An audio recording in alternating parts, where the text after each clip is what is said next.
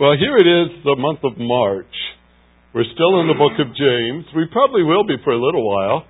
You haven't noticed we haven't gone further than really verse 13, but we're in verse 16 today, and I'm taking my time, doing it on purpose. I enjoy the luxury of being able to do this at a pace like this. When I was in South Dakota a month ago, I had to cover all of Philippians and all of Colossians in five days.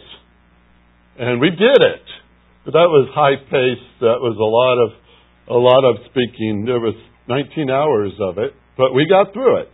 Now we could do that today because there might still be enough hours in the day, or we can just keep the pace going as we've got it, which most people think is okay. Um, March 2011. That's when I started here as your pastor, and I'm very thankful the Lord brought me this way. I am enjoying it thoroughly, just so you know. And so that's another reason why I don't mind going at a slow pace.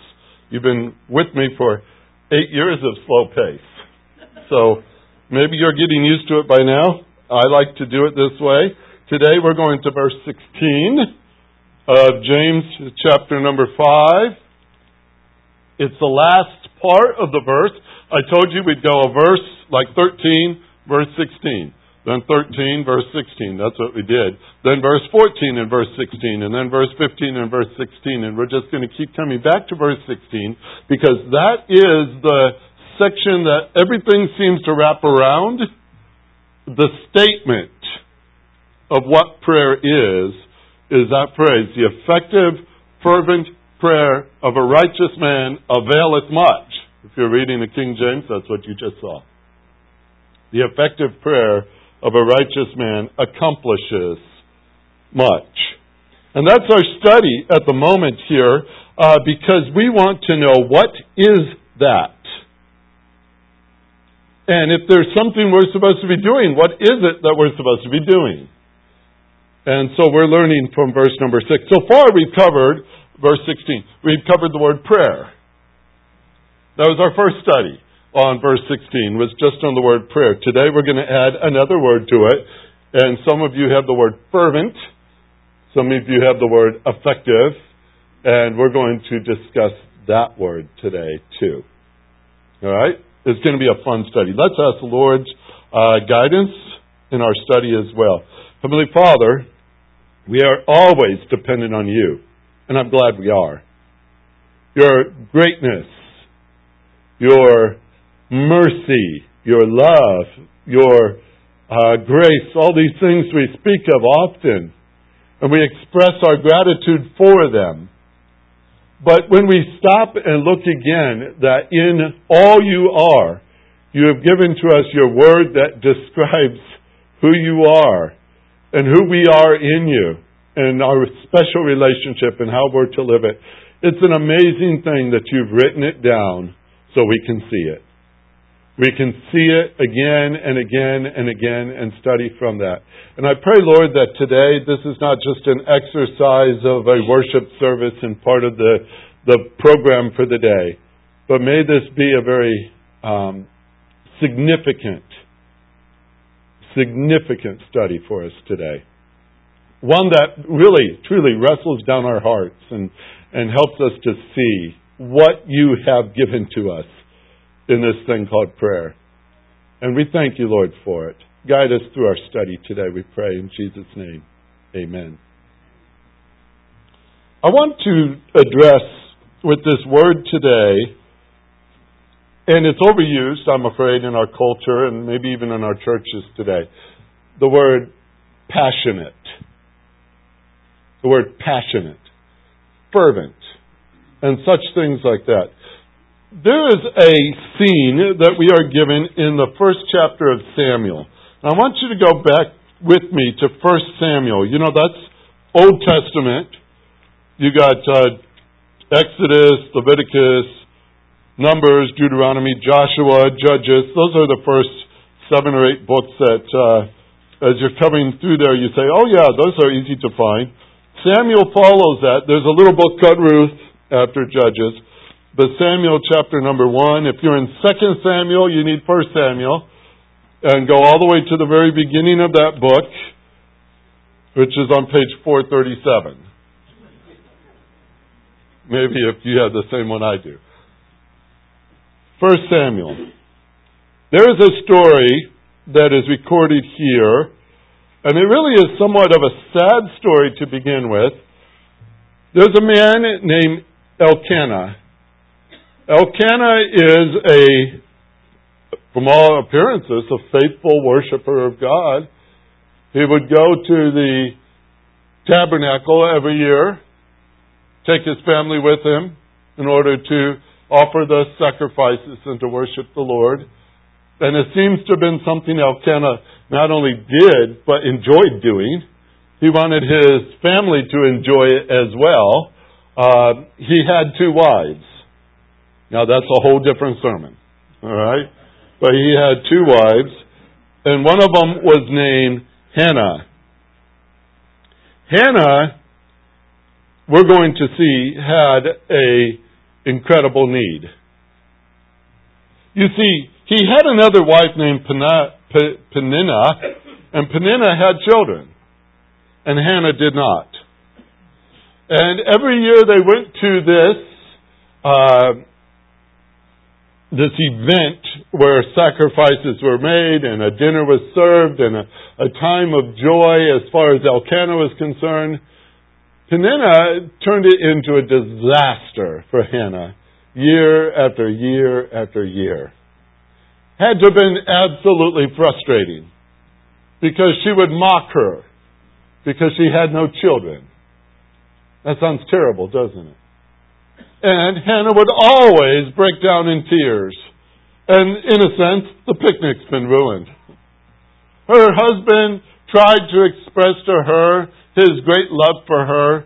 He would double her portion when it came to serving the food and all these other things. And she says, Well, that's not what he says. Shouldn't that encourage your heart? And and you could hear their conversation, and there's some of it recorded here. It's a yes, but I want a son. I want a son. Well, Hannah took matters into her own hand in one way she decided she was going to pray. And it says in verse number 9, she rose after eating and drinking in Shiloh. Now Eli the priest was sitting uh, on the seat by the doorpost of the temple of the Lord.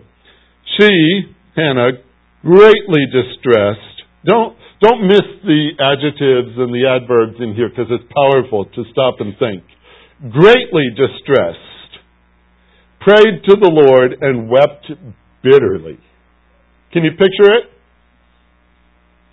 It goes on to say she made a vow and said, O Lord of hosts, if you will indeed look on the affliction of your maidservant, there's a good word, affliction of your maidservant, and remember me, and not forget your maidservant, but you give your maidservant a son. Then I will give him to the Lord all the days of his life, and a razor shall never come on his head. Now it came about as she continued praying, verse 12 says, praying before the Lord, that Eli was watching her mouth. As for Hannah, she was speaking in her heart, only her lips were moving, but her voice was not heard. So Eli thought she was drunk. And Eli says to her, How long will you make yourself drunk? Put away your wine from you. And Hannah replied, Watch these words. No, my Lord, I am a woman oppressed in spirit. I have drunk neither wine nor strong drink, but I have poured out my soul before the Lord. Here's a word that should have got Eli's attention being a priest, he knew what that word meant. There were sacrifices that usually involved some sort of a drink offering, they would call it, where the wine was brought forward, and sometimes it was in the a sacrifice that also included blood. That they would bring the blood forward, and they'd carry it in a basin, and they'd walk up to the altar, and they'd pour it out before the Lord. And they weren't done until the bowl was empty she used that word. She says, I have come to the Lord and I have poured out my soul. Picture that. Yes, she had a lot of things that concerned her. But she poured out her soul. Can you see the passion of the words? When you pray, how often do you reach the point where the soul is poured out completely in your prayers to the Lord? I just raise that as a question today because our word that we study is fervent. Fervent. The effectual, fervent prayer of a righteous man availeth much. Now, I told you several weeks ago when we came into this verse that the translators have tried for centuries to figure out what is the best way to word this phrase. And there have been a lot of different phrases suggested, and some translation have the word fervent, and some don't. And there's other words sometimes replacing that. And some of them tacked it on the end of the sentence. They would say, the effective prayer of a righteous man will avail much if it's fervent. and so they've been moving that word all around the place, but they can't get around it. It's there in the text. It's like that piece of furniture in the house. You, you're going to keep moving it, but you know it's staying. All right? And that's what this word is. It's an adjective, or an adverb in this sense. It's describing the prayer, so I guess it's more of the adjective. But in this word, it is describing. And that's what we want to see today, is how does it describe, and what does it mean when it's attached to a word like prayer. We have been talking about living faith, right? And that's in contrast to some doctrinal statement or some belief that we've tucked away deep in our heart or some catechism we might have memorized when we were kids. It's more than just this is what I think and this is what I know. It is what I do. It's living faith. And it should resemble what you believe, right? That's the best kind of faith, is the faith that not only knows the truth, but lives the truth. Who not only are hearers of the word, but doers of the word. That's important. And so we've been, stuck, we've been talking about living faith. And a living faith that trusts Him. It's manifested in the midst of difficulties, especially. I think that's where it shows up the most is that we walk by faith even when things seem heavy against us. Things distress us, things oppress us, things come upon us. In this context, there's an element of persecution. But for the believer, there's a lot of things in life that challenge faith, right? Medical things, financial things, family things. We, we know the list. And yet, when are we to stop walking by faith? We're not. Regardless, we're supposed to walk by faith, right? We're supposed to exhibit faith, trust the Lord in the midst of tough times. And sometimes it just comes down to four things. Be patient. You know it. Be patient. Strengthen your heart. And don't complain. That's what James told us already. And you guys have learned that pretty well because you've heard it enough. Well, that's living faith. That's what we call reliance. Trust Him with it. Take it to Him. And that's why prayer fits so beautifully in our study right here. Because instead of us doing something about it, take it to the one who can. Take it to the one who can.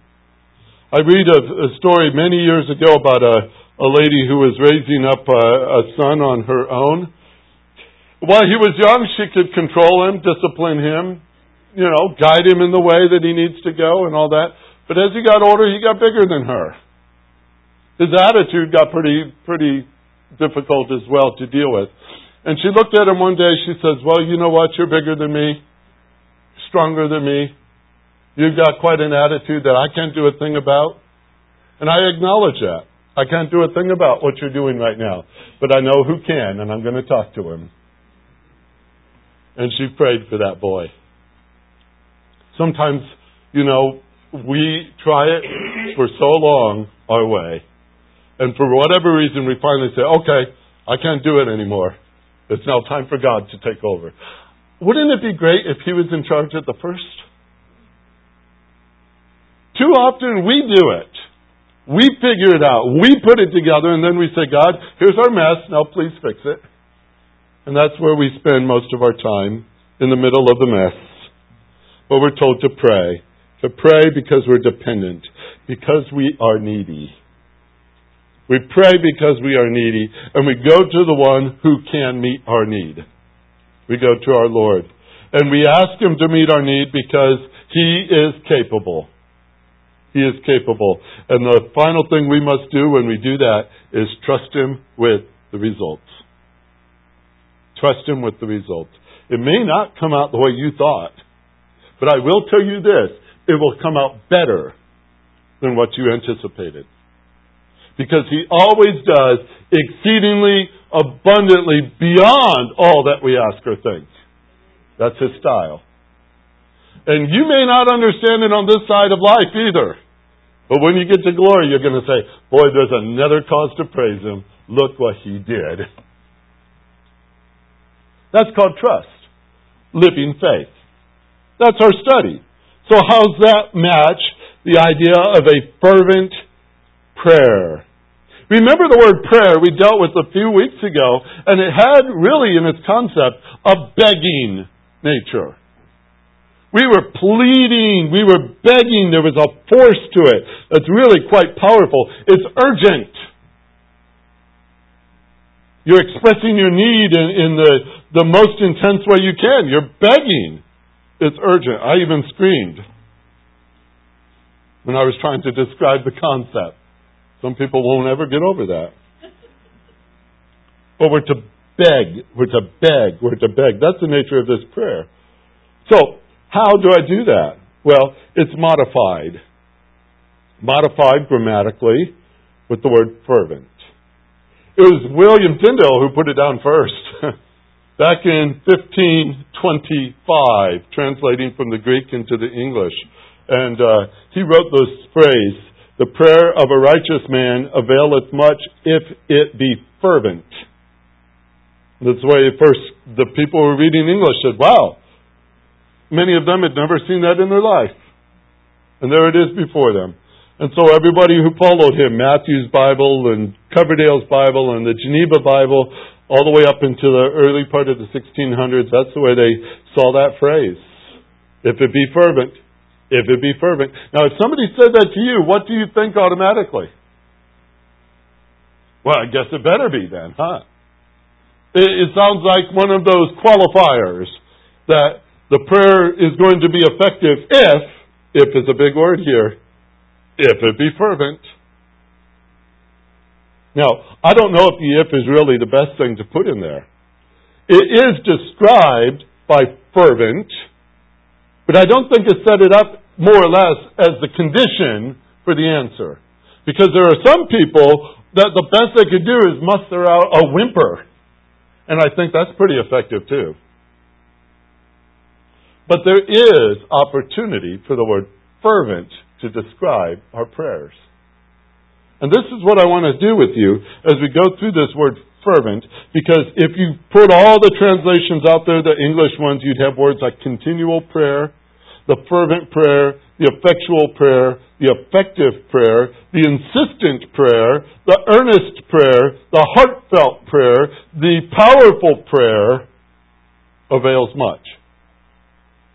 A lot of options for us. Let's put it together though. The word, the word, if I said it out to you, it's uh, energumene. You got that? We get our word energy from it. Right? Matter of fact, if you were spelling it, it's the first handful of letters E N E R and then G. We've got our word energy. Sounds like energy. Energy is something, some sort of power at work. And that's even the word energy in the Greek as we work with it uh, is a compound word which is in work. In work. It's accomplishing something. It's doing something. To be at work is the word we use for energeo, the Greek verb. To effectively work, to perform work. It's that which is working. So literally, I could say it this way. The energizing prayer accomplishes much. Or the working prayer accomplishes much. Now, where do you get a word fervent out of such a thing like that? Fervent's a good old word that we've been working with for years and years and years. It talks about being intense, passionately intense, vehement, ardent, fervid, fervent, fervid, sincere, feeling, profound, deep seated, deeply felt, emotional, animated, spirited. Much like our translations that use such words like that, fervent. You want the opposite? Apathetic. One word. That negates all the others. And it does, doesn't it? Apathetic. You ever heard of an apathetic prayer before? Would you like to listen to an apathetic prayer?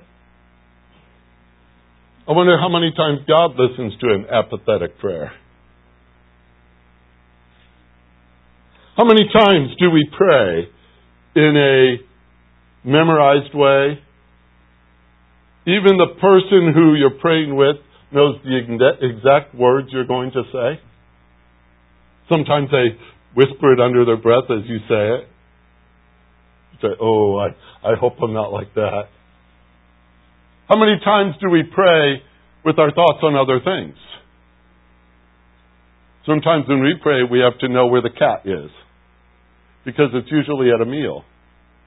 And she is interested in what's on our plate. And so you kind of close your eyes, but you feel for the cat. Where is she? Or you keep your hands over your plate because you don't know where she's at.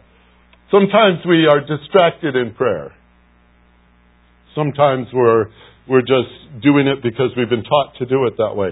But we have inserted no heart. There's apathy. There's a, there's a prayer that doesn't consider it's worth their time to pray. It's quite a difference from the old archaic word for fervent, which meant this hot, burning, or glowing. Now I want to show you something because this is where it came from.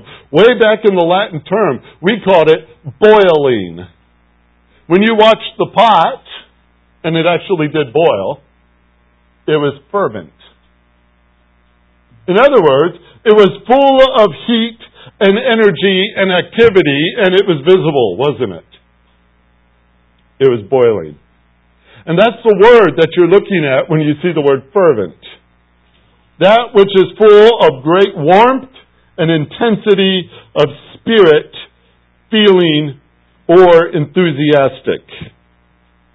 That's an energized prayer. That's a working, fervent prayer.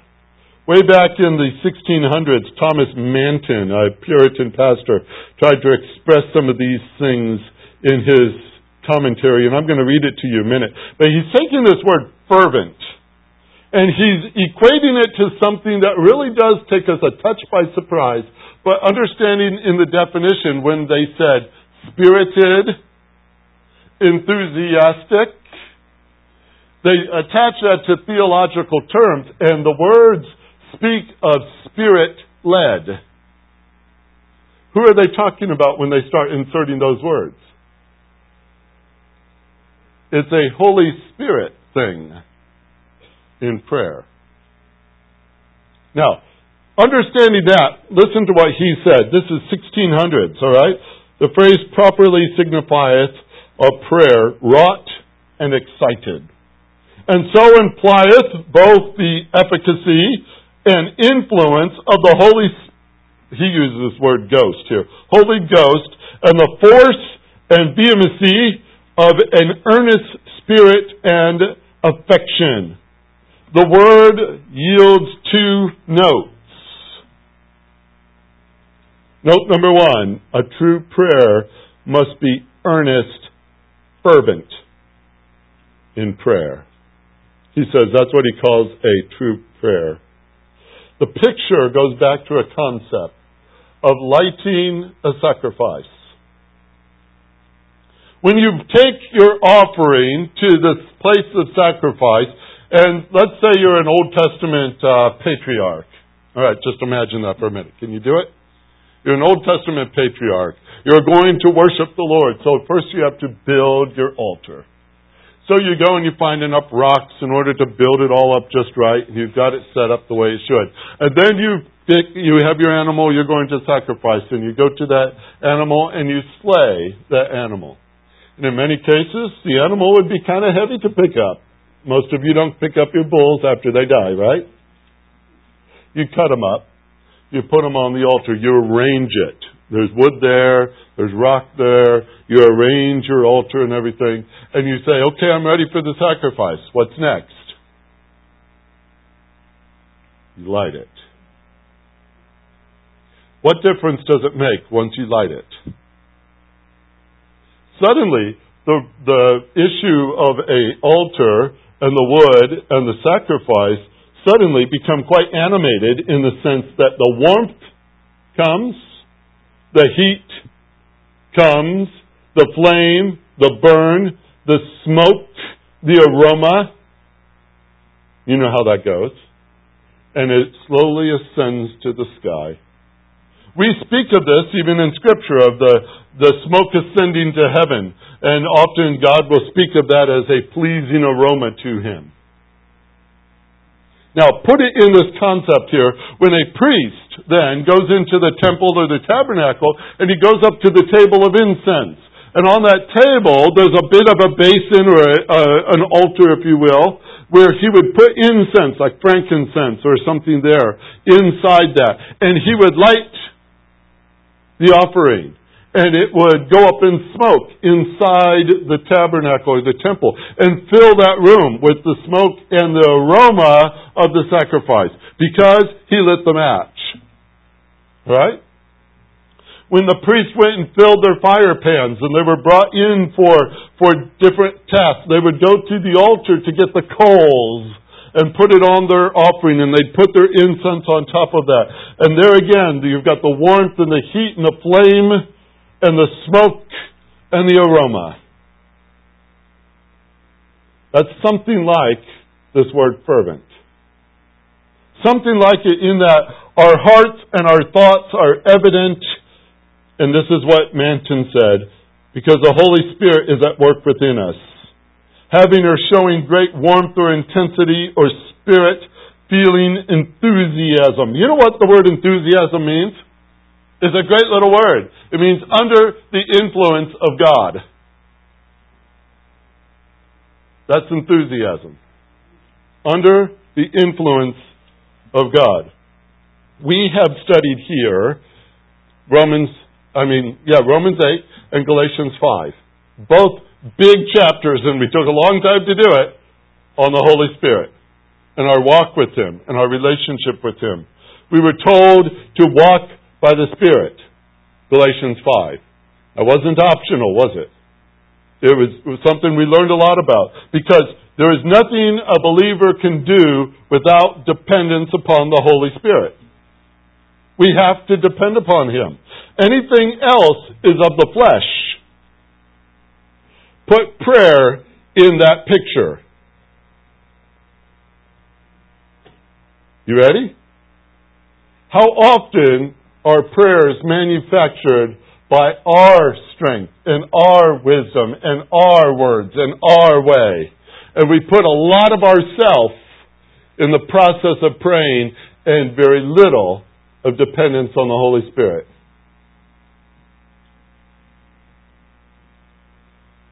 I want you to think about a few things here this morning because sometimes we can manufacture intensity. We make it look like it's really intense. we can manufacture much like a cheerleader trying to get the crowd to go. I don't know if that's easy. I've never tried it. But you're trying to get them excited.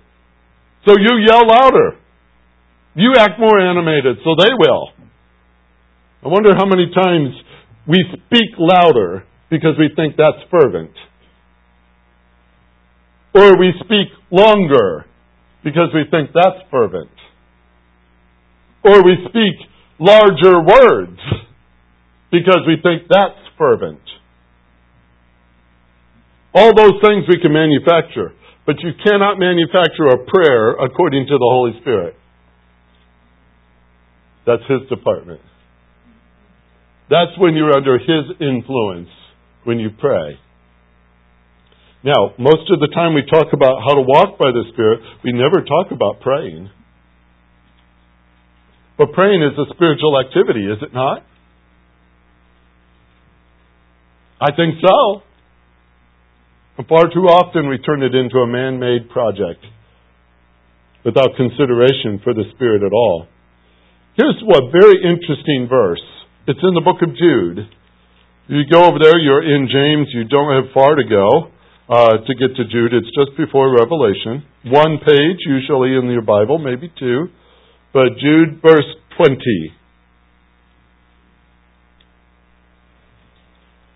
Verse 20. I'll give you a second to scan through the verse yourself first so that you understand and believe me when you hear what I'm going to say. You see Jude 20 there? He says, But you, beloved, building yourselves up on your most holy faith, isn't that what James is talking about? Yes. Walking by faith, building up your faith, being stronger in faith. Yes, yes. And what's the second part? and praying in the Holy Spirit. Whoa, that's in there? You just saw it. That pretty much outlines James chapter 5. Walking by faith, praying in the Spirit. Praying in the Spirit. Manton goes on to say, It is no easy thing to pray and to work a lazy, dead heart into a necessary height of affection. The weights are always running downward, but they are wound up by force. He says in Psalm 25:1, I lift up my heart to thee. When our affections are gotten up, it is hard to keep them up. Like Moses' hands. They soon flag and wax faint. You remember the story? How would you like your whole battle scheme to be based on some guy sitting on a hill with his hands in the air? But that's what it was. As long as his hands were up, Israel was winning. When his hands got tired and came down, Israel was losing. What do you do? You get two guys. One holds up this hand, one holds up that hand. That's the story. Book of Numbers, I believe you'll find it. But this is what he said here. He's like Moses' hands. They soon flag and they wax faint. A bird cannot stay in the air without a continual flight and motion of the wings. Neither can we persist in prayer without constant work and labor. Our faith is so weak that we can we are hardly brought into God's presence and our love is so small that we are hardly kept there affections flag and then our thoughts are scattered and weariness makes us makes way for wandering. First, our hearts are gone, and then our minds, and then all that we need of much labor and diligence and all the acts of duty are drawn to us by a holy force. That's what we need. You see, because we're weak. And we go before the Lord in prayer. And who is it that helps us in our weakness? It's the Holy Spirit It's the Holy Spirit. I'll give you two verses Romans 8 26 and 27. In the same way, the Spirit also helps our weakness.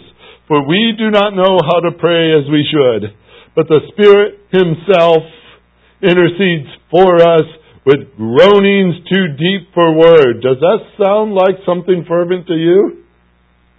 And He who searches the heart knows what the mind of the Spirit is because he intercedes for the saints according to the will of God. That is an effective prayer when it matches God's will. How did that come about?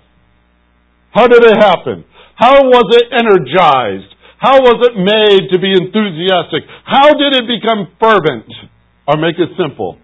It's your relationship with the Holy Spirit. It's not what you manufacture. It's what He does. It's what He does. I could give you a picture. Imagine, and it's going to use just a touch of your imagination. If I had a lamp with me right now, just an everyday lamp that you've got all over your house too, I've got them too. A lamp. Beautiful shade, light bulb, works. Switch, operational. Nice looking base, cord coming out of the bottom. Boy, those annoying cords. What do you do with a cord? You plug it in. Why is it there? So that you can plug it in. What do you plug it into? Anything you want, right? No. It has to match the receptacle that has place for two little blades to go down inside of it. The cord is designed to fit the receptacle.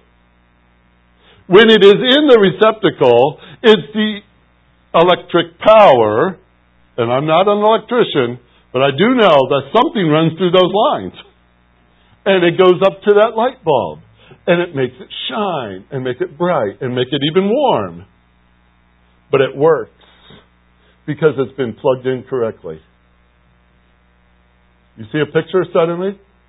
When we talk about fervent prayer, I think it's safe to say it this way. We're talking about having, number one, the right relationship with the Holy Spirit. That is, this is about a believer.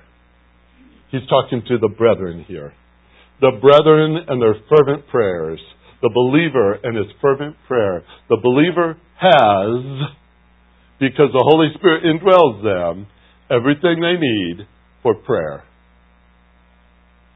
You understand that? Everything you need for prayer is already within you because the Holy Spirit has moved in because you are saved. That means any believer in this room today cannot say, I can't pray like that because this is the Holy Spirit's work. And if you're saved, He's in you, right? Okay. So you have what is necessary. But what else goes with that?